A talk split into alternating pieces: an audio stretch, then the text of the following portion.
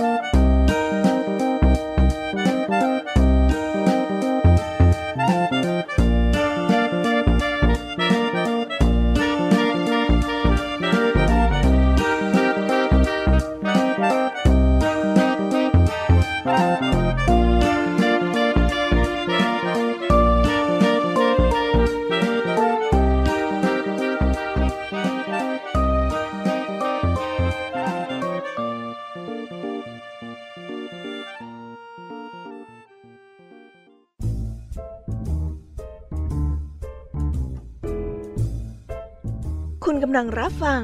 ไทย PBS Radio ต่อจากนี้ไปขอเชิญทุกท่าน รับฟังรายการ นิทานแสนสนุกสุดหันษา ที่รังสรรค์มาเพื่อน้องๆ ในรายการ Kiss Hour ค่ะ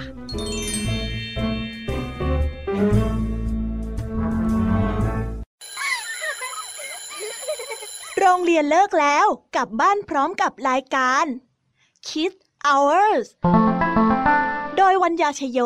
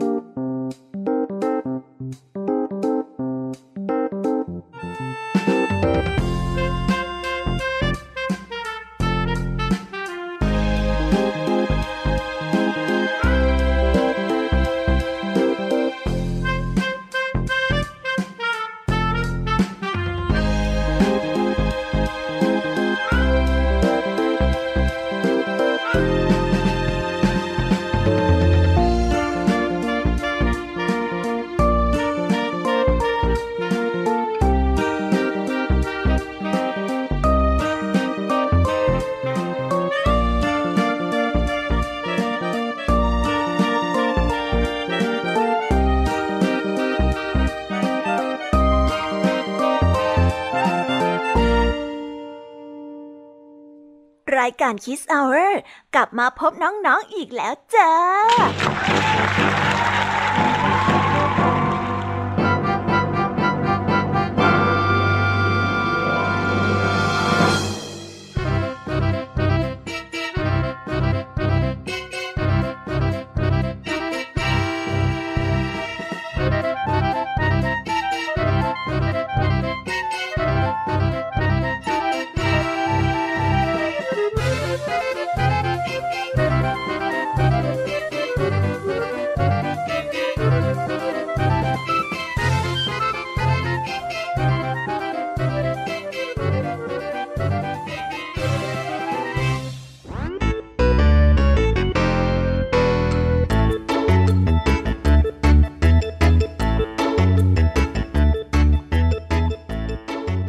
วัสดีน้องๆที่น่ารักชาวรายการ Kids Hour ทุกๆ คนนะคะ วันนี้พี่แยมมี่กับพองเพื่อน ก็ได้นำนิทานสนุกๆมาเล่าให้กับน้องๆได้ฟัง เพื่อเปิดจินตนาการและตะลุยไปกับโลกแห่งนิทานกันอย่างสนุกสนานนั่นเอง น้องๆคงอยากจะรู้กันแล้วใช่ไหมล่ะคะ ว่านิทานที่พวกพี่ไปเตรียมมานั้นเนี่ยจะมีนิทานเรื่องอะไรกันบ้างงั้นเดี๋ยวพี่แยมมี่จะบอกกันเกริ่นไว้ พอให้เรียงน้ำย่อยกันไว้ก่อนนะ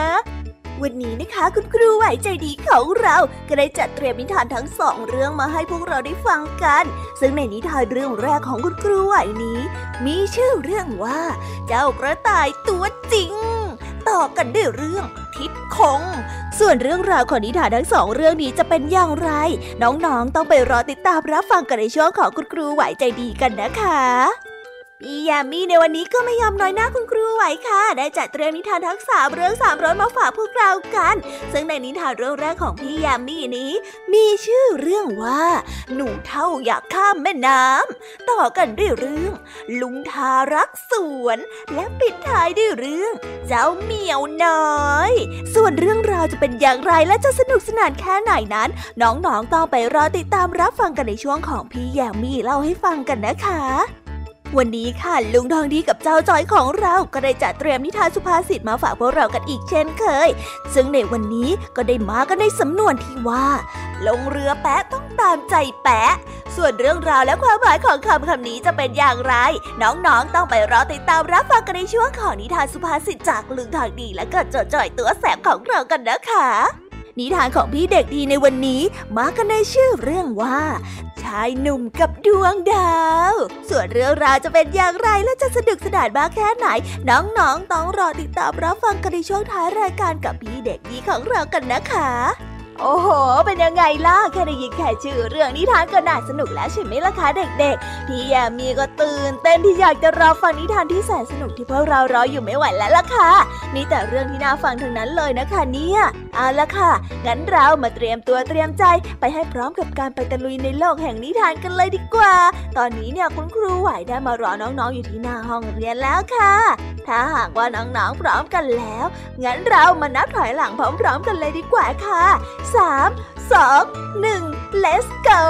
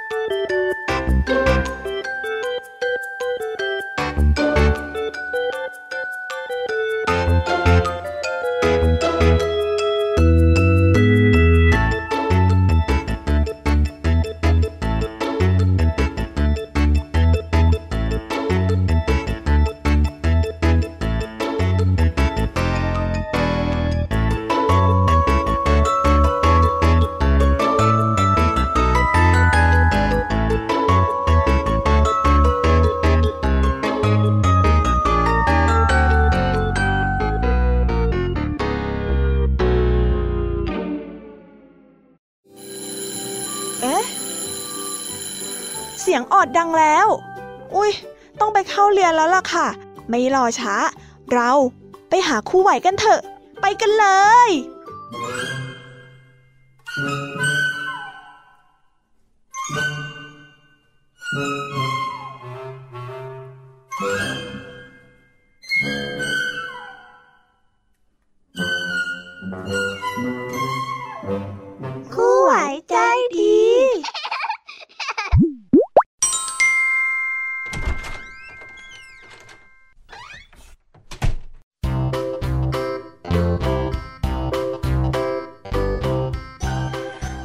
ดีค่ะเด็กๆ วันนี้ก็กลับมาพบกับคุณครูไหวกันอีกเช่นเคยนะ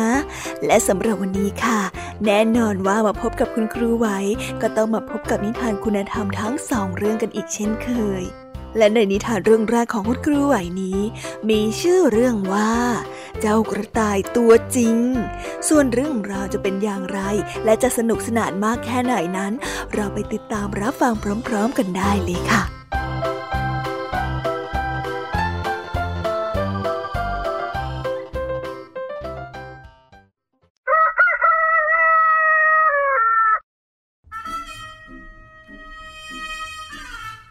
มีตุ๊กตากระต่ายกำมะหยี่ตัวหนึ่ง ขนของมันทำมาจากผ้ากำมะหยี่นุ่มๆ และใบหูได้รองด้วยผ้าแพ้สีชมพู มันเป็นของขวัญที่ดีที่สุดที่เด็กชายตัวน้อย ได้รับในเช้าวันคริสต์มาส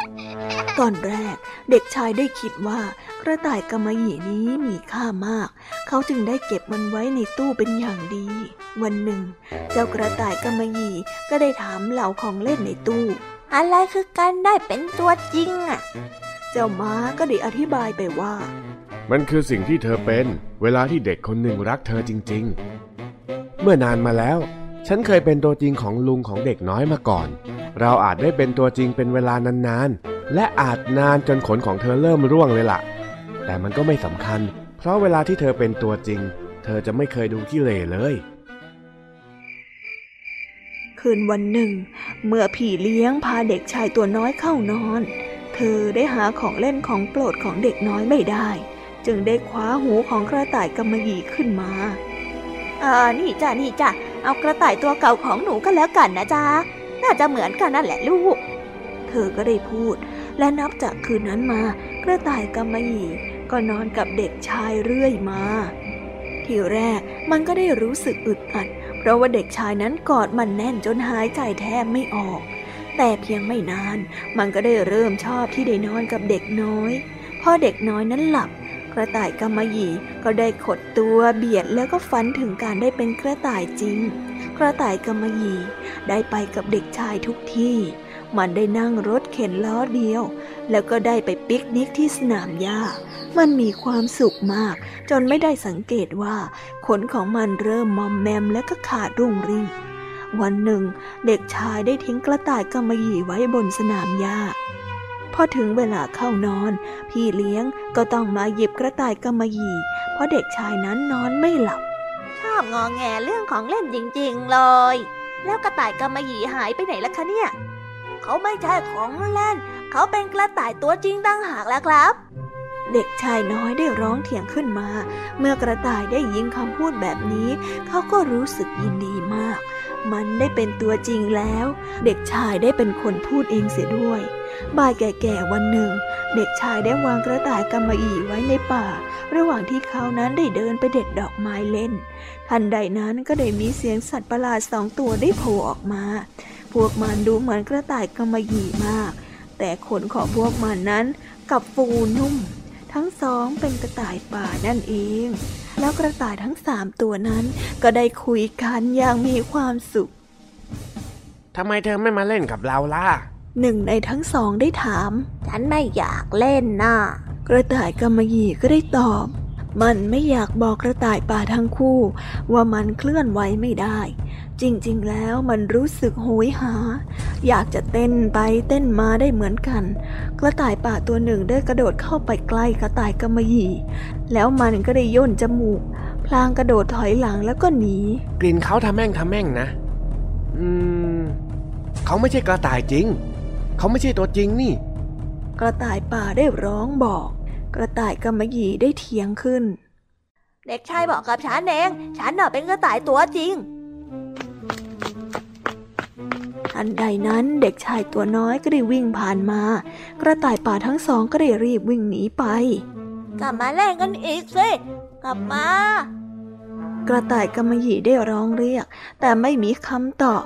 เด็กชายนั้นก็พามันกลับบ้าน สองสามวันต่อมา เด็กชายก็ได้ล้มป่วย พี่เลี้ยงกับหมอได้วุ่นวายกันอยู่รอบๆเตียงของเขา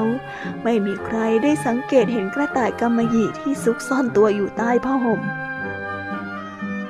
แล้วเด็กชายก็ได้เริ่มอาการดีขึ้น กระต่ายกำมะหยี่นั้นได้ยินพี่เลี้ยงกับหมอได้คุยกัน พวกเขาได้พาเด็กชายไปที่ชายทะเลไอ้ยอไปเที่ยวทะเลกัน กระต่ายได้คิด มันได้แทบจะอดใจรอไม่ไหวที่จะได้ไปทะเลด้วยกัน แต่กระต่ายกำมะหยี่นั้นกลับถูกจับใส่กระสอบ แล้วก็ยกไปไว้ที่ท้ายสวน เพื่อเตรียมไปโยนเข้ากองไฟ คืนนั้นเด็กชายได้นอนหลับ โดยมีของเล่นชิ้นใหม่เป็นเพื่อน ขณะที่กระต่ายกำมะหยี่รู้สึกว่า ตนเองนั้น ว้าเหวแล้วก็เหน็บหนาว มันได้พยายามดิ้นอย่างสุดแรง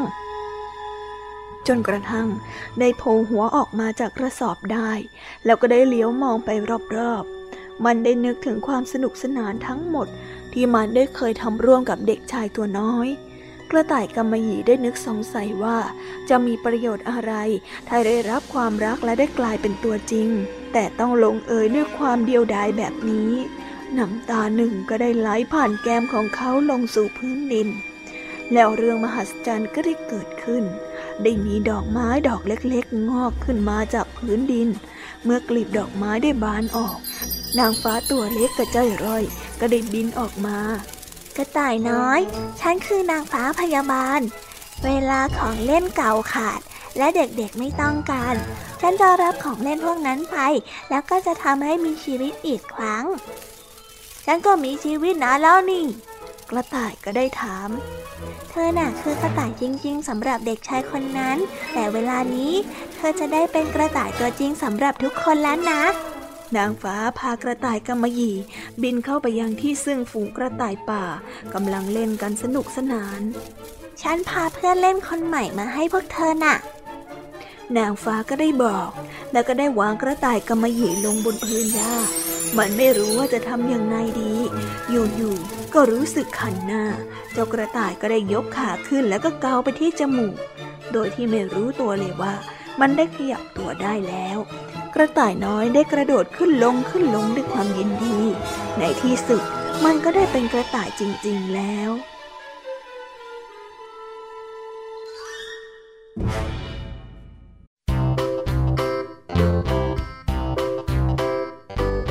และก็จบกันไปเป็นที่เรียบร้อยแล้วนะคะสำหรับนิทานเรื่องแรกของคุณครูไหว เป็นยังไงกันบ้างล่ะคะเด็กๆ สนุกกันหรือเปล่าเอ่ยถ้าเด็กๆสนุกเนี่ย งั้นเราไปติดตามรับฟังกันในนิทานเรื่องที่สองกันต่อเลยนะ ในนิทานเรื่องที่สองของคุณครูไหวนี้ มีชื่อเรื่องว่า ทิดคง ส่วนเรื่องราวจะเป็นอย่างไร เรื่องราวของทิดคงเนี่ยจะสนุกสนานมากแค่ไหน งั้นเราไปรับฟังกันได้เลยค่ะ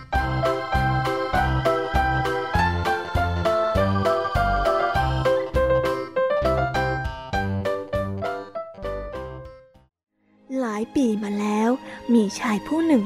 ชื่อคง ชายผู้นี้เคยบวชเป็นพระอยู่ร้ายพรรษา ต่อมาได้ศึกและแต่งงานกินอยู่กับภรรยาจนมีลูกหนึ่งคน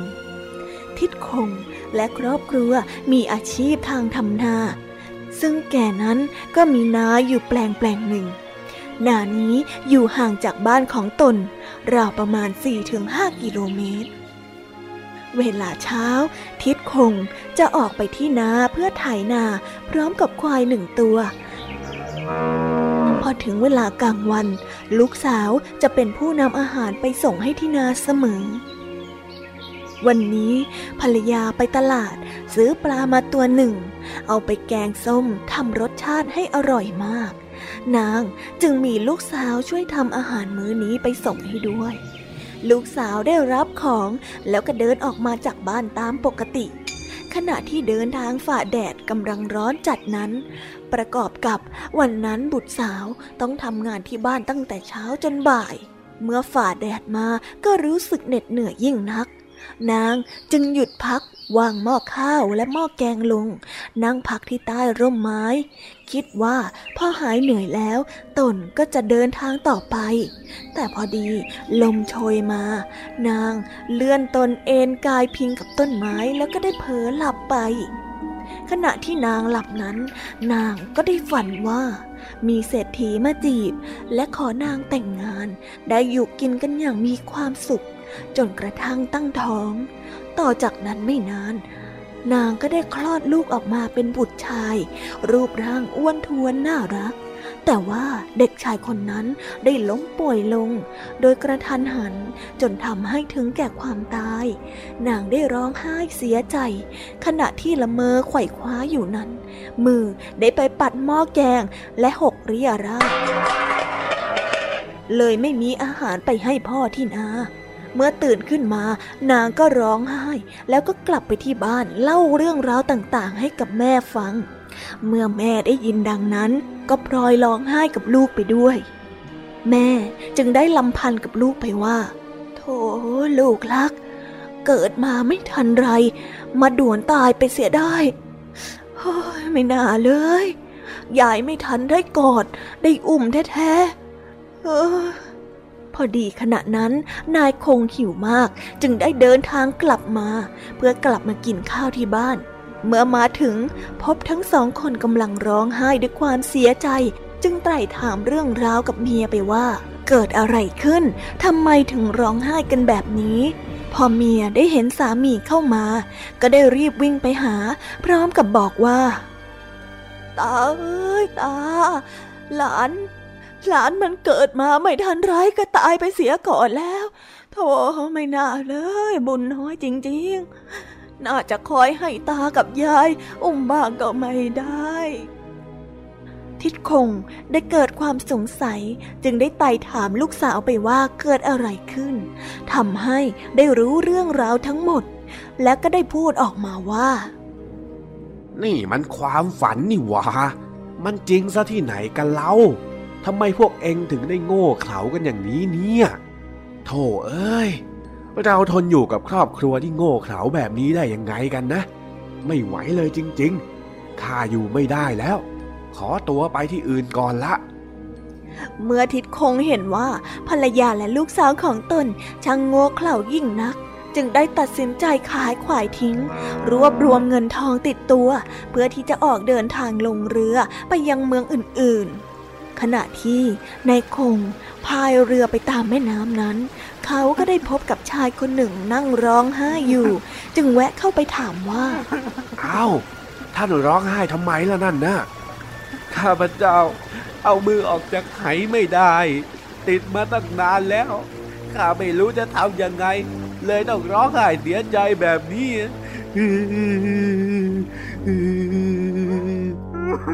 ทิดคงได้มองเห็นชายคนนั้นที่ล้วงมือเข้าไปในไหแล้วก็กำเกลือจนแน่นเต็มกำมือ จึงทำให้เอามือออกมาจากไหไม่ได้ ทิดคงเห็นดังนั้นก็หัวเราะ บอกให้เขาปล่อยเกลือทิ้งเสีย แล้วก็เอามือออกมาชายคนนั้นจึงทำตาม แล้วก็ได้เอามือออกมาได้ และก็ได้กล่าวคำขอบอกขอบใจ พร้อมกับมอบเป็ดให้เป็นรางวัลตอบแทนหนึ่งตัว ทิดคงได้พายเรือต่อไปจนกระทั่งพบกับคนอีกกลุ่มหนึ่ง เขาสร้างตึกก่ออิฐถือปูน เนื่องจากไม่มีหน้าต่าง ภายในห้องนั้นจึงมืด พวกเขาต่างกันช่วยกันเอาตะกร้า กระบุง หีบและถังต่างๆ ออกมาวางไว้กลางแดด พอสักครู่ เขาก็ได้ยกเข้าไปแล้วก็เทในห้อง เพื่อให้ห้องนั้นสว่างขึ้น แม้ว่าเขาจะขนสักเท่าไหร่ห้องนั้นก็ไม่สว่างขึ้นเลย ทิดคงรู้สึกแปลกใจจึงได้ร้องถามไปว่าเออท่านทำอะไรกันหรือเห็นขนอยู่ตั้งนานแล้ว ไม่เห็นรู้จักหมดจากสิ้นสักที พวกนั้นจึงได้บอกกับทิดคงว่า พวกเรา พยายามขนแดดไปเทในห้อง เพื่อให้ในห้องมันสว่างขึ้นยังไงล่ะ ทิดคงหัวเราะ พร้อมกับบอกว่าโธ่เพื่อนเอ๋ยถ้าหากว่าท่านอยากให้ห้องสว่าง ท่านก็เจาะกำแพงที่หน้าต่างสิมาเดี๋ยวข้าช่วยเอง พอพูดจบ ทิดคงก็ขึ้นจากเรือและไปช่วยทำหน้าต่างให้ทำให้ตึกที่มืดมิดกลับสว่างขึ้นมาทันที พวกนั้นพากันชยโยโห่ร้องด้วยความยินดี และกล่าวชื่นชม ชมเชยว่า โอ้ท่านนี่ช่างมีปัญญาจริง ๆ สุดยอดไปเลย พวกเรานำของขวัญมาเป็นรางวัลให้ท่านหน่อยเร็ว ทุกๆคนต่างรวบรวมรางวัลเพื่อมอบให้เป็นที่ระลึกกับทิดคง ทิดคงเริ่มรู้สึกว่าการที่ตนนั้นคิดว่าภรรยาและบุตรของตนโง่เขลาช่างผิดกับพวกที่ตนมาพบนี้ ยิ่งเขลากว่าเสียอีก ทางที่ดีควรกลับไปคืนดีกับลูกและเมียซะดีกว่า หากลูกเมียผิดพลาดไป ตนยังพอจะแนะนำและสั่งสอนให้เป็นคนดีได้ ทิดคงจึงได้กลับไปยังบ้าน อยู่ร่วมกับภรรยาและบุตรอย่างมีความสุขตลอดไป นิทานเรื่องนี้ก็ได้สอนให้เรารู้ว่า คนเข่านั้นมีอยู่ทั่วไป อย่าคิดว่ามีแต่คนในครอบครัวเราเท่านั้น ทางแก้ปัญหาไม่ใช่ทางหนีปัญหา ควรใช้ปัญญาในการแก้ไข เช่น อบรม สั่งสอน ชี้แนะแนวทางให้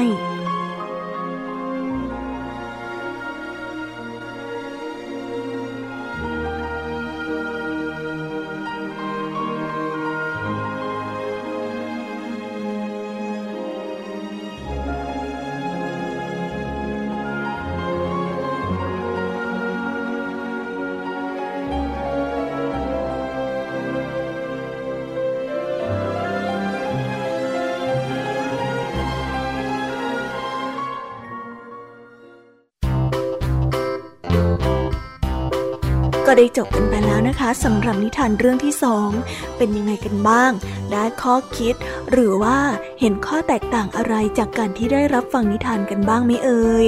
แล้ววันนี้ก็ได้หมดเวลาของคุณครูไหวกันไปแล้วนะคะ ครูไหวขอส่งต่อเด็กๆ ให้ไปฟังนิทานกันในช่วงต่อไปกันเลย กับช่วงพี่แยมมี่เล่าให้ฟังค่ะ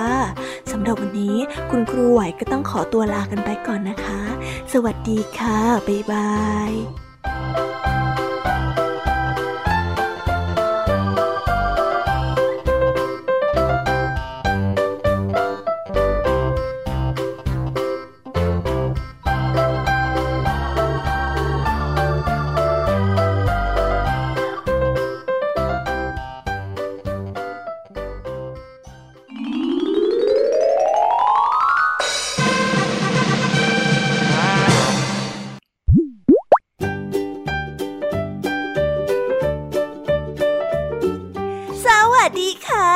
น้องๆที่น่ารักของพี่ยามีทุกทุกๆคน วันนี้นะคะก็ได้กลับมาพบกับพี่ยามีที่แสนสดใสและก็ใจดีใจดีกันในช่วงพี่ยามีเล่าให้ฟังกันอีกแล้วนะคะ และแน่นอนค่ะว่า วันนี้เนี่ยมาพบกับพี่ยามีก็ต้องมาพบกับนิทานที่แสนสนุกทั้งสามเรื่องสามรสด้วยกัน ซึ่งในนิทานเรื่องแรกที่พี่ยามีได้เตรียมมาฝากน้องๆกันในวันนี้ มีชื่อเรื่องว่า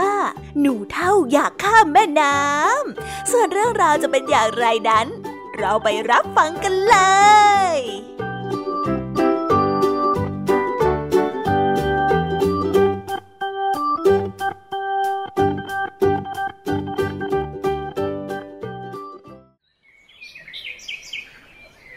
ละครั้งหนึ่งนานมาแล้ว มีหนูแก่ตัวหนึ่ง เดินทางร้อนแรมมาจนถึงลำธารที่ชายป่า หนูแก่ต้องการที่จะข้ามไปยังฝั่งตรงข้าม จึงเข้าไปขอความช่วยเหลือจากกบตัวน้อยที่ริมลำธารแล้วก็เอ่ยขอให้เจ้ากบพาข้ามลำธารด้วย กบน้อยเอ๋ย ข้าอยากจะข้ามไปที่อีกฝั่งหนึ่งของลำธารแต่ลำพังตัวข้าเองนั้น ก็ไม่สามารถที่จะว่ายข้ามไปได้ ถ้าหากว่าข้าจะขอให้เจ้า ช่วยพาข้าข้ามไปที่ลำธารฝั่งโน้นหน่อย จะได้หรือเปล่า กบน้อย มองหนู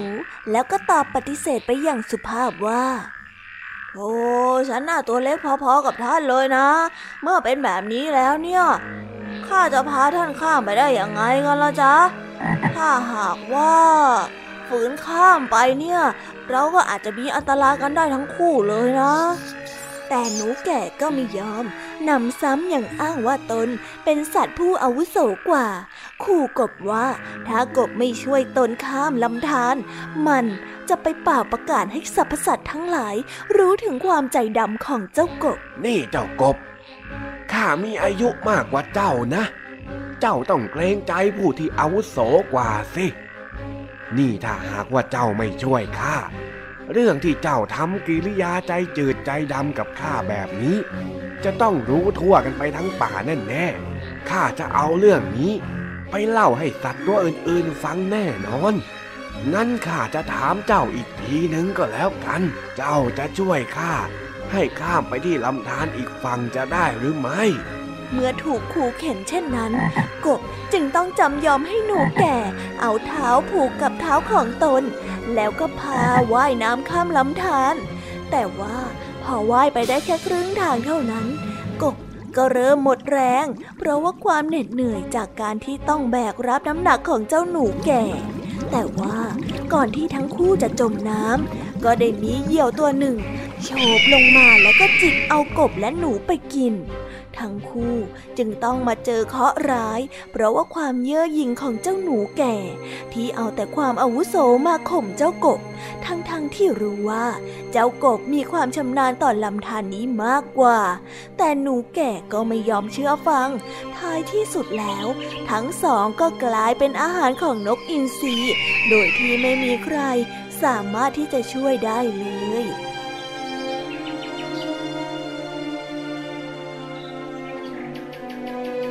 นิทานเรื่องนี้ก็ได้สอนให้เรารู้ว่า การที่ไม่เชื่อฟังผู้ที่มีความชำนาญ จะทำให้เกิดความเสียหาย และไม่ควรนำความอาวุโสไปข่มผู้อื่น เพราะในบางเหตุการณ์ ความอาวุโสก็ไม่ได้หมายความว่าจะเก่งกว่าเสมอไป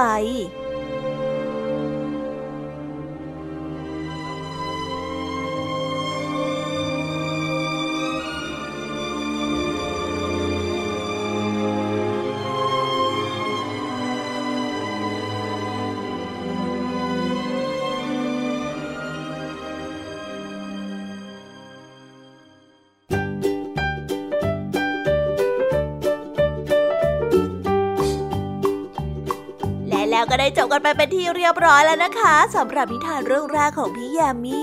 เป็นอย่างไรกันบ้างล่ะคะน้องๆ สนุกสนานกันหรือเปล่าเอ่ยถ้าน้องๆสนุกกันเนี่ย งั้นเราไปต่อกันในเรื่องที่สองแบบไม่รอช้ากันเลยนะคะ ในนิทานเรื่องที่สองของพี่ยามีนี้ มีชื่อเรื่องว่า ลุงทารักสวน เรื่องราวจะเป็นอย่างไร ลุงทาเนี่ยจะรักสวนมากแค่ไหน งั้นเราไปติดตามรับฟังกันได้เลยค่ะ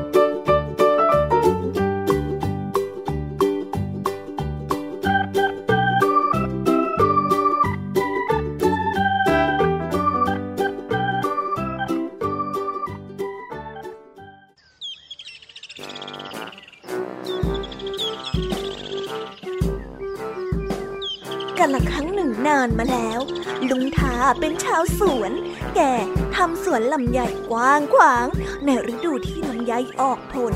แกมีความสุขใจที่สุด ดังนั้นตลอดวันแกจะคลุกอยู่ในแต่สวนลำไยตลอดเวลา ลุงทาจะคอยเอาใจใส่ด่าหญ้าพรวนดินและใส่ปุ๋ยรดน้ำคราฤดูร้อนย่างเข้ามา ทางเทศบาลได้เบื่อสุนัข ลุงทาจะซื้อซากสุนัขเหล่านั้นจากพนักงานแล้วมาเอาฝังไว้ที่โคนต้นลำไยแต่ละตัว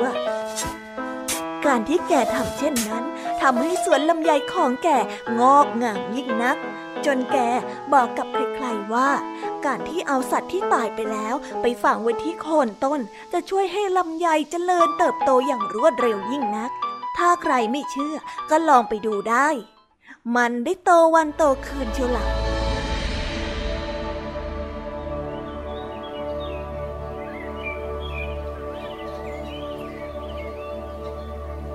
วันหนึ่ง ลุงเขียวเพื่อนบ้านได้มาแวะเยี่ยมลุงทาที่บ้านแต่ก็ไม่พบ แกจึงแวะไปหาที่สวนลำไยพอดีขณะที่ย่างเข้าฤดูร้อน ไก่แกกำลังเป็นโรคระบาดตายกัน และลุงเขียวเป็นนักเลี้ยงไก่ ที่บ้านแกมีไก่อยู่มากมาย ลุงทาเห็นเป็นโอกาส จึงเอ่ยปากบอกลุงเขียวว่า เออ เขียว ถ้าหากว่าไก่เองตาย ข้าขอสักตัวสองตัวนะ ลุงเขียวได้ยินจึงโมโห ที่เพื่อนมาพูดเช่นนั้น การแช่งให้ไก่ของตนตายทำให้เขาโกรธมาก จึงได้ถามออกไปด้วยความโมโหนิดๆว่า อ้าว นี่ถ้าหากไก่ของข้าตายจริง ๆแล้วเอ็งจะเอาไปทำอะไรหรือ ลุงทาได้ยิน แต่ก็คิดว่าเพื่อนของตนโมโห จึงได้กล่าวไปว่า ข้าก็จะเอามาใส่ต้นลำไยให้มันเป็นปุ๋ยละสิ ต้นลำไยของข้าจะได้งามๆออกลูกออกดอกมาก็จะได้แบ่งกันกิน ลุงเขียวชักฉุนก็เลยกล่าวต่อไปว่า แล้วถ้าหากว่าวัวของข้าตายเองจะเอาไหมล่ะฮะ ลุงทาได้หัวเราะล่าแล้วก็บอกไปว่า เอาสิเอาสิถ้าหากว่าข้าได้ศพวัวของเองมาข้าก็จะได้แบ่งฝังได้หลายต้น ดีเลยละ่ะ ประหยัดไปเยอะ ลุงทาได้ตอบไปตามภาษาคนซื่อ ลุงเขียวชักหมั่นไส้ในความเห็นแก่ตัวของเพื่อน จึงได้พูดตัดบทไปว่า อืม ถ้างั้นถ้ารถบดถนนตายล่ะจะเอาไหมมีหลายคันเลยนะที่จอดอยู่ในโรงรถนั่นนะลุงทาได้ฟัง ก็นึกว่าลุงเขียวพูดเล่นกับตน จึงโมโห และได้พูดออกมาโดยไม่รู้ตัว ก็ดีนะสิ ถ้ารถบดถนนตายนะ ข้าก็จะได้ขอไปตั้งไว้ที่สวนของข้าหน่อย มันสวยดีนะข้าชอบลุงเขียวรู้ท่าทีว่าเพื่อนของตนโกรธจึงรีบก้าวเท้าจ้ำเดินออกไป โดยไม่เหลียวหลัง พร้อมกับบ่นพึมพำว่า คนอะไรจะเอาแต่ได้ฝ่ายเดียว มาขอข้าเนี่ยไม่ได้ดูเลยว่าข้ากำลังอารมณ์เสียอยู่ฮึคบไม่ได้ เองกับข้าไม่ต้องมาเป็นเพื่อนกันอีกแล้ว จากนั้นลุงทั้งสองก็เลิกเป็นเพื่อนกัน และไม่ได้มาเจอกันอีกเลย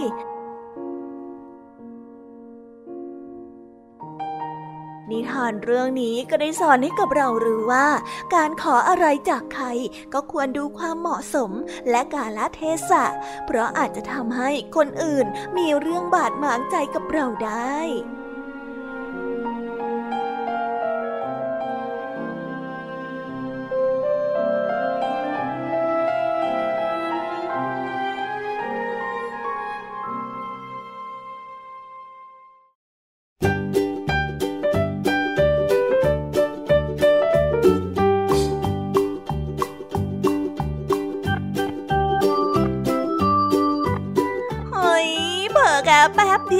ก็จบในนิทานเรื่องที่สองของพี่ยามีกันไปแล้วเหรอคะเนี่ยไวจริงๆเลยอะน้องๆจุใจกันหรือยังเอ่ยถ้าน้องๆยังไม่จุใจกันเนี่ย งั้นเราไปต่อกันในนิทานเรื่องที่สามกันต่อเลยนะคะ ในนิทานเรื่องที่สามของพี่ยามีนี้ มีชื่อเรื่องว่า เจ้าเหมียวน้อย ส่วนเรื่องราวจะเป็นอย่างไร และจะสนุกสนานมากแค่ไหนนั้น เราไปติดตามรับฟังกันเลย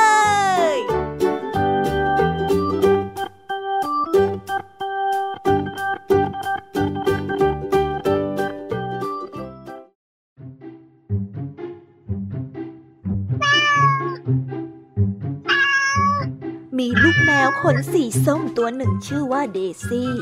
มันเป็นลูกแมวของชาลี เดซี่นั้นเป็นลูกแมวที่มีความสุขมาก เวลาที่มันไม่ได้วิ่งเล่นในสวน มันจะวิ่งเล่นอยู่ในห้องนอนของชาลี เดซี่นั้นชอบเล่นของเล่นของชาลี และก็ได้รู้จักชื่อเล่นของเล่นทุกชิ้น หลังจากเล่นจนเหนื่อยแล้ว มันก็ได้นอนขดตัวบนเตียงของชาลี เช้าวันหนึ่ง เดซี่ได้ตื่นขึ้นมาแล้วก็เจอของเล่นใหม่อยู่บนพื้นห้อง มันเป็นกล่องไม้อันโตทรงสี่เหลี่ยมจัตุรัส มันคืออะไรอะ เดซี่ได้นึกสงสัยพางพูดแล้วก็ดมฟุตฟิตฟุตฟิตไปที่สิ่งของนั้นเดซี่ได้ดมไปอย่างระมัดระวัง แล้วก็ได้ใช้อุ้งเท้าของมันแย่ดูเบาๆอาจเป็นที่นอนใหม่ของฉันก็ได้นะ เดซี่ได้คิดแล้วก็กระโดดเข้าไปข้างใน เพื่อลองดูว่าสิ่งนั้นคืออะไร แต่แล้วก็ต้องรีบกระโดดกลับออกมาในทันที ชิ้นนั้นมีผู้คนตัวเล็กๆ กระจัดกระจายอยู่เต็มไปหมด ทุกคนได้แต่งกายด้วยเสื้อผ้าสวยๆ และก็ดูเป็นบุคคลสำคัญมาก หนึ่งในนั้นมีคนขี่ม้าด้วยเอ้ยพวกเขาเป็นใครแล้วมาจากไหนนะ เดซี่ได้อยากรู้ มันได้แอบซ่อนตัวอยู่หลังกล่องตุ๊กตาเด้งได้ และมันก็เฝ้ามองว่า พวกเขาจะทำอะไร เดซี่ได้รอแล้วรอเล่า แต่คนตัวเล็กๆพวกนั้นก็ไม่ขยับขยื่นไปไหน แม้กระทั่งม้าก็ยังยืนนิ่งสนิทแต่จริงๆนะเนี่ย ไมพวกเขาไม่เห็นขยับเลยอะเดซี่ได้คิดพลางคานออกมาจากที่ซ่อน แล้วก็ได้ลองดุนคนตัวเล็กๆ คนหนึ่ง ผู้ชายตัวเล็กๆ ที่น่าสงสารคนนั้น ได้หงายหลังแล้วก็ล้มลง แต่ยังไม่ขยับขยื่นอุ้ย อโทษนะจ๊ะ ฉันคงไม่ได้ทำให้เธอบาดเจ็บนะ แล้วชาลีก็ได้ตื่นขึ้นมาพอดี พอได้ยินเสียงของเดซี่ร้องเหมียวเหมียวเหมียว เขาก็ได้รีบกระโดดลงมาจากเตียงแล้วก็อุ้มเดซี่ขึ้นมากำลังเล่นกับปราสาท แล้วก็ตุ๊กตาทหารของเล่นใหม่ของฉันใช่ไหมเดซี่เออ มีนั่นล่ะ พวกเขาถึงไม่ขยับ เพราะพวกเขาเป็นของเล่นนี่เองแมวนับจากวันนั้นเป็นต้นมา ปราสาทก็ได้กลายเป็นของเล่นของโปรดของเดซี่ มันได้เล่นเกมทหารกับลูกแมว เล่นเกมที่สนุกที่สุดสำหรับเดซี่ เกมที่สนุกสำหรับเดซี่นั่นก็คือเกมอัศวินกับมังกร ซึ่งแน่นอนว่าเดซี่ต้องเป็นมังกรนั่นเอง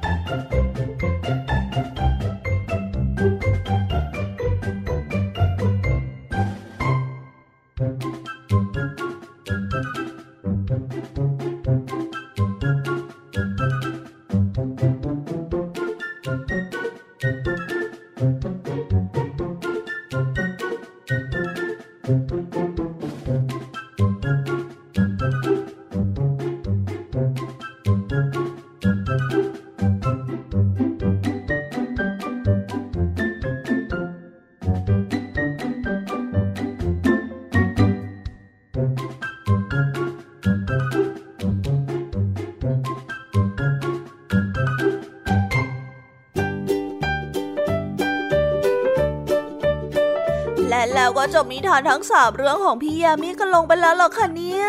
หอยเวลาเนี่ยช่างไม่พอเลยจริง ๆ นะ แต่ว่าน้องๆไม่ต้องเสียใจไปนะคะ พี่ยามีขอสัญญาเลยค่ะว่า พี่ยามีจะจัดเตรียมนิทานแบบนี้มาฝากน้องๆกันอีกแน่นอน แต่สำหรับวันนี้เนี่ย พี่ยามีก็ต้องขอตัวไปพักแป๊บหนึ่งนะคะ เดี๋ยวกลับมาพบกันใหม่ในช่วงท้ายรายการนะ แต่สำหรับตอนนี้เนี่ยไปหาลุงทองดีกับเจ้าจ้อย แล้วก็พี่เด็กดีกันในช่วงท้ายรายการกันเลยนะสำหรับตอนนี้พี่ยามีต้องขอตัวลาไปก่อนแล้วค่ะ สวัสดีค่ะบ๊ายบาย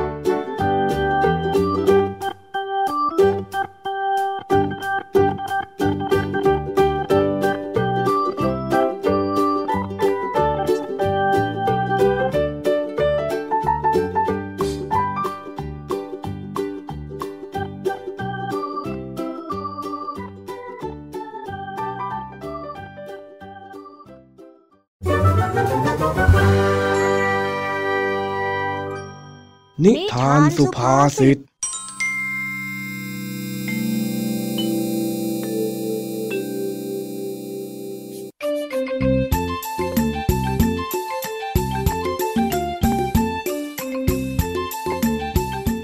วันนี้ลุงทองดีจะไปโรงพยาบาล เพื่อหาหมอเป็นประจำทุกเดือน เมื่อเจ้าจ้อยรู้ ก็เหมือนเช่นเคย ต้องติดสอยห้อยตามไปทุกที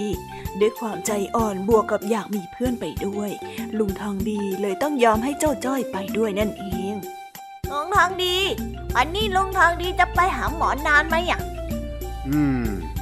ข้าเองก็ไม่รู้เหมือนกันแฮะ อันเนี้ยขึ้นอยู่กับหมอแล้วล่ะจ้อย ตรวจเร็วก็เสร็จเร็ว ตรวจช้าก็เสร็จช้า ไปเร่งเร้าหรือเดาเวลาอะไรไม่ได้หรอกอ๋อ โอเคจ้ะโอเคจ้ะเองมีอะไรหรือเปล่าฮะทำไมอยู่ดีๆ ถึงถามข้าขึ้นมาอย่างนี้ล่ะ เออคือว่า คือ คือว่าจอยเออโอ้ยแล้วอย่างนี้เมื่อไหร่ข้าจะรู้เรื่องสักทีแล้ว มีอะไรก็รีบบอกมาเถอะหน้า คือว่าจ้อยอยากอยากไปเที่ยวในเมืองนะจ๊ะลุง จ้อยอยากเก็บเงินไว้ว่าจะมาซื้อของเล่นที่ตลาดในเมือง จ้อยก็เลยนึกขึ้นมาว่า เอ๊ลุงทองดีจะพอมีเวลาพาจ้อยไปเดินเที่ยวแถวแถวตลาดหลังจากที่หาหมอเสร็จไม่นอะพอดีว่าวันนี้วันพุธมันมีตลาดใหญ่ จ้อยก็เลยอยากไปอะไรอย่างเงี้ยจ้ะอ๋ออย่างนี้นี่เองข้าว่าแล้ว คนอย่างเองเนี่ยมันแผนสูง เป็นไปไม่ได้หรอก ที่อยากจะมากับข้าเพราะเป็นห่วงข้าเนี่ย ไม่มีสักครั้งหนึ่งเลยจริงโอ้โอ้โอ้โอ้โอ้แต่จ้อยเป็นห่วงลุงนะลุงทางดีจ๋าจ้อยอย่าเห็นลุงมาคนเดียวกลัวว่าจะเหงา ไม่มีคนคอยคุยด้วยตอนขับรถยังไงละจ๊ะๆอ๋อ แต่ข้าว่ามากับเองนี่ก็ไม่เหงาหูจริง ๆ นั่นแหละ เห็นไหมล่ะจ้อยอย่าสร้างความคลึกคลื้นในตลอดการเดินทางอยู่แล้วคลึกคลื้นกับผีนะสินวกหูละสิไม่ว่า เองเนี่ยพูดตั้งแต่หน้าบ้านจนจะถึงโรงพยาบาลอยู่แล้วเนี่ย ก็มันเป็นเอกลักษณ์ของจ้อยดีดา อ้าวอ้าวอ้าวจะถึงโรงพยาบาลแล้ว ไว้หาหมอเสร็จค่อยว่ากัน ถ้ายังมีเวลาเหลือ ถ้ามันยังไม่มื่นไม่คำซะก่อนเนี่ยนะ เดี๋ยวข้าจะพาไปเดินเล่นในตลาดจริงเหรอจ๊ะ เย่ลุงทองดีเนี่ยใจดีที่สุดเลยจ้ะ หลังจากที่ถึงโรงพยาบาลแล้ว ลุงทองดีก็ใช้เวลาอยู่นาน กว่าจะตรวจสุขภาพเสร็จ พอตรวจเสร็จก็ตกเย็นพอดี ลุงทองดีจึงจำเป็นต้องบอกเจ้าจ้อยว่า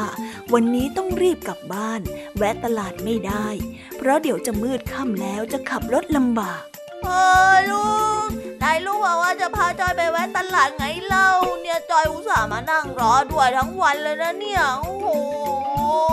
โอ้ยแต่นี่มันจะค่ำแล้วนะ ตาข้าก็ไม่ค่อยดี ขับรถตอนกลางคืนน่ะข้ามองไม่ค่อยเห็น มันอันตรายรู้ไหมโอ้โหแป๊บเดียวเองนะลุงนะนะนะนะนะนะแวะหน่อยหนึ่งนะลุงนะ ไม่ ไม่เอาไม่ได้ไม่ได้ ไม่เอา เจ้าจ้อยได้อ้อนลุงทองดีด้วยสารพัดวิธี แต่ด้วยความที่ห่วงความปลอดภัย ลุงทองดีต้องตัดสินใจเด็ดขาดและรีบกลับบ้าน โดยที่ต้องคัดใจเจ้าจ้อยนะนะลุงแป๊บเดียวเองนะนะนะนะนะนานๆจะมาตลาดใหญ่ทีนึงนะ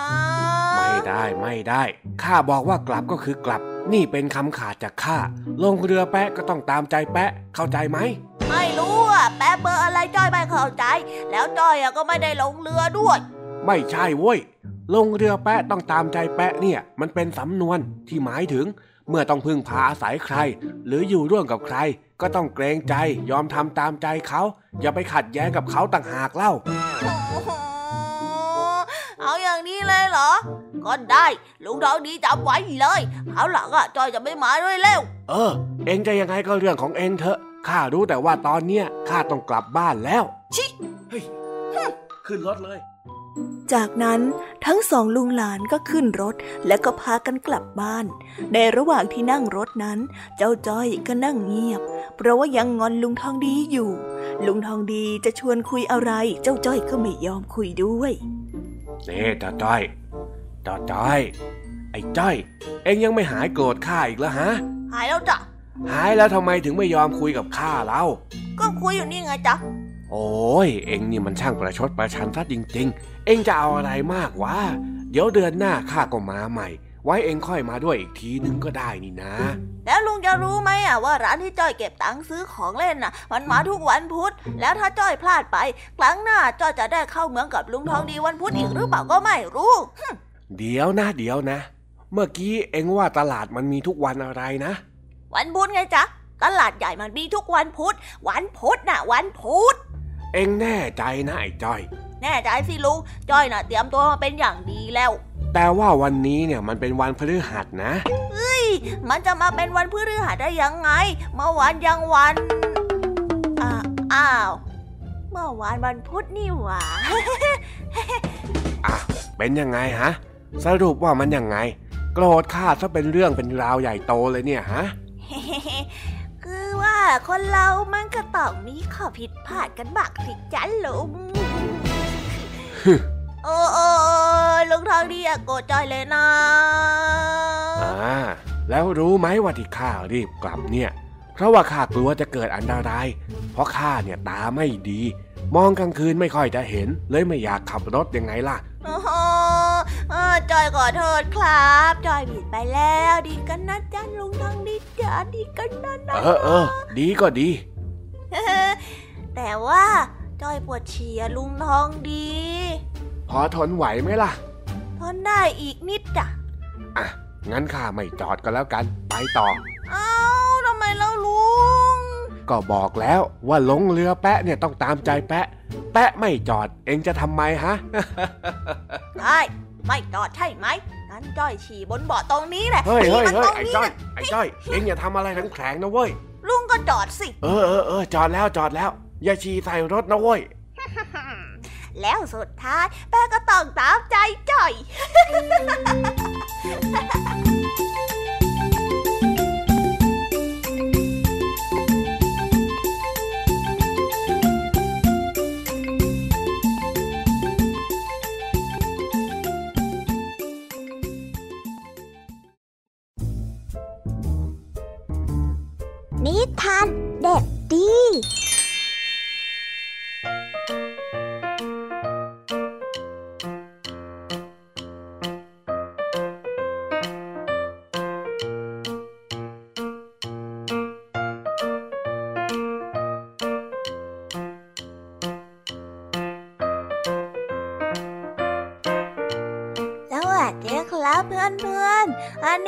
มาพบกับพี่เด็กดีในช่วงท้ายรายการเหมือนเดิมนะ วันนี้เนี่ยก็อีกเช่นเคยที่พี่เด็กดีจะเตรียมนิทานแสนสนุกมาฝากกัน เพื่อนๆแล้วก็น้องๆอยากจะทายกันไหมเอ่ยว่าวันนี้เนี่ย พี่เด็กดีได้เตรียมนิทานเรื่องอะไรมาฝากโอ้ยมีน้องๆหลายคนทายถูกแล้วนะครับ อาจจะเป็นเพราะว่าพี่แอมมี่ได้บอกไว้แล้วในช่วงต้นรายการใช่ไหมล่ะ งั้นเอาเป็นว่า เราไปฟังนิทานเรื่องนี้กันเลยครับ นิทานเรื่องนี้พี่เด็กดีขอเสนอนิทานเรื่อง ชายหนุ่มกับดวงดาว เรื่องราวจะเป็นอย่างไงนั้น เราไปฟังกันได้แล้วครับ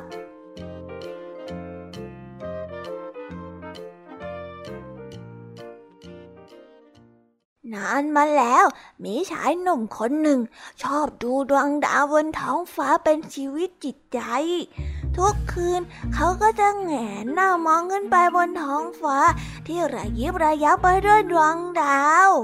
ระหว่างนั้นเขาก็เฝ้าขบคิดว่า ดวงดาวนั้นเกิดมาจากอะไร และขึ้นไปอยู่บนท้องฟ้าได้อย่างไร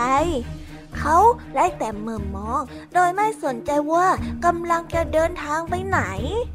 เพื่อนเพื่อนๆของเขาต่างขบขันที่อาการของเขาเป็นเช่นนั้น นี่ฉันคิดว่าแกน่าจะไปดูดาวที่หอดูดาวที่ไหนสักแห่งจะดีกว่านะ มาเดินเหม่อลอยแบบนี้ เดี๋ยวก็เป็นอันตรายหรอก เพื่อนคนหนึงเอ่ยเตือนเขานั่นนะสิเดี๋ยวก็เดินตกหลุมตกร่องเข้าสักวันหนึ่งหรอก เพื่อนอีกคนได้พูดเสริมขึ้นมา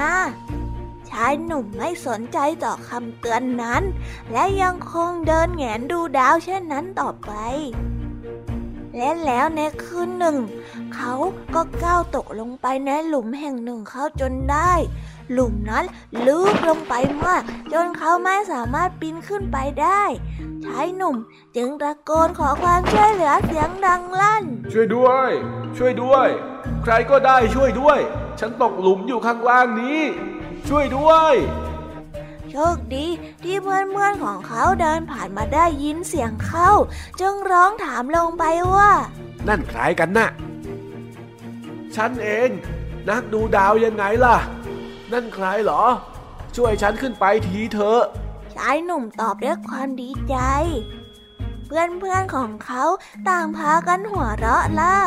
ฉันว่าแล้วไง เจอดีเข้าจนได้ไหมล่ะ ก็ข้าบอกแล้วว่าให้ระวัง นี่ถ้าพวกเราไม่ได้ผ่านมาทางนี้ เองคงได้ลำบากแน่ๆพ่อนักดูดาว นับตั้งแต่ได้รับความช่วยเหลือให้ขึ้นมาแล้ว ชายหนุ่มก็เลิกนิสัยที่จะเดินเหม่อมองเช่นนั้นอีกต่อไปนิทานเรื่องนี้ก็ได้สอนให้เรารู้ว่า คนฉลาดย่อมไม่มองข้ามคำวิจารณ์หรือคำตักเตือนของผู้อื่น เป็นยังไงกันบ้างครับ เพื่อนเพื่อนแล้วก็น้องๆชอบกันไหมเอ่ยสำหรับนิทานเรื่องนี้ที่พี่เด็กดีเตรียมมาให้น้องๆได้ฟังกัน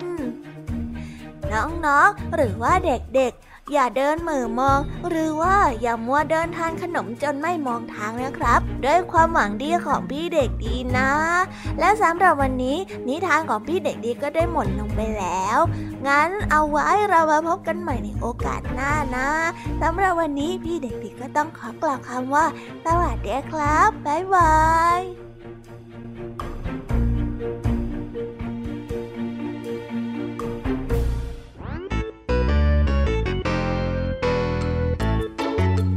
เป็นยังไงกันบ้างนะคะน้องๆสำหรับนิทานหลากหลายเรื่องราวที่ได้รับฟังกันไปในวันนี้ สนุกกันหรือเปล่าเอ่ย หลากหลายเรื่องราวที่ได้นำมาเนี่ย บางเรื่องก็ให้ข้อคิดสะกิดใจ บางเรื่องก็ให้ความสนุกสนานเพลิดเพลิน แล้วแต่ว่าน้องๆเนี่ยจะเห็นความสนุกสนานในแง่มุมไหนกันบ้าง ส่วนพี่ยามีแล้วก็พ่องเพื่อนเนี่ยก็มีหน้าที่ในการนำนิทานมาส่งตรงถึงน้องๆแค่นั้นเองละค่ะ แล้ววันนี้นะคะ เราก็ฟังนิทานกันมาจนถึงเวลาที่กำลังจะหมดลงอีกแล้วอะหอย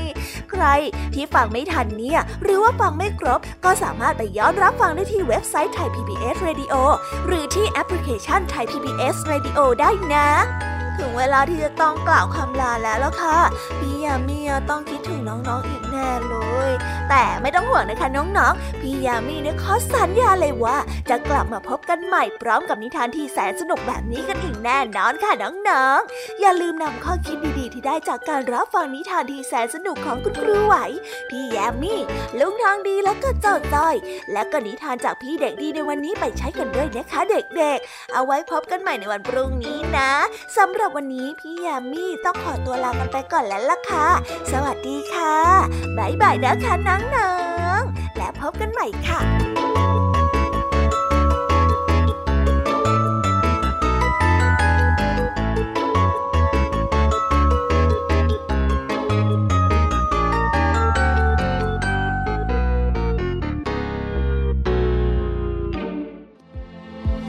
ตามรับฟังรายการย้อนหลังได้ที่ เว็บไซต์และแอปพลิเคชันไทย PBS Radio ไทย PBS Radio วิทยุข่าวสารสาระ เพื่อสาธารณะและสังคม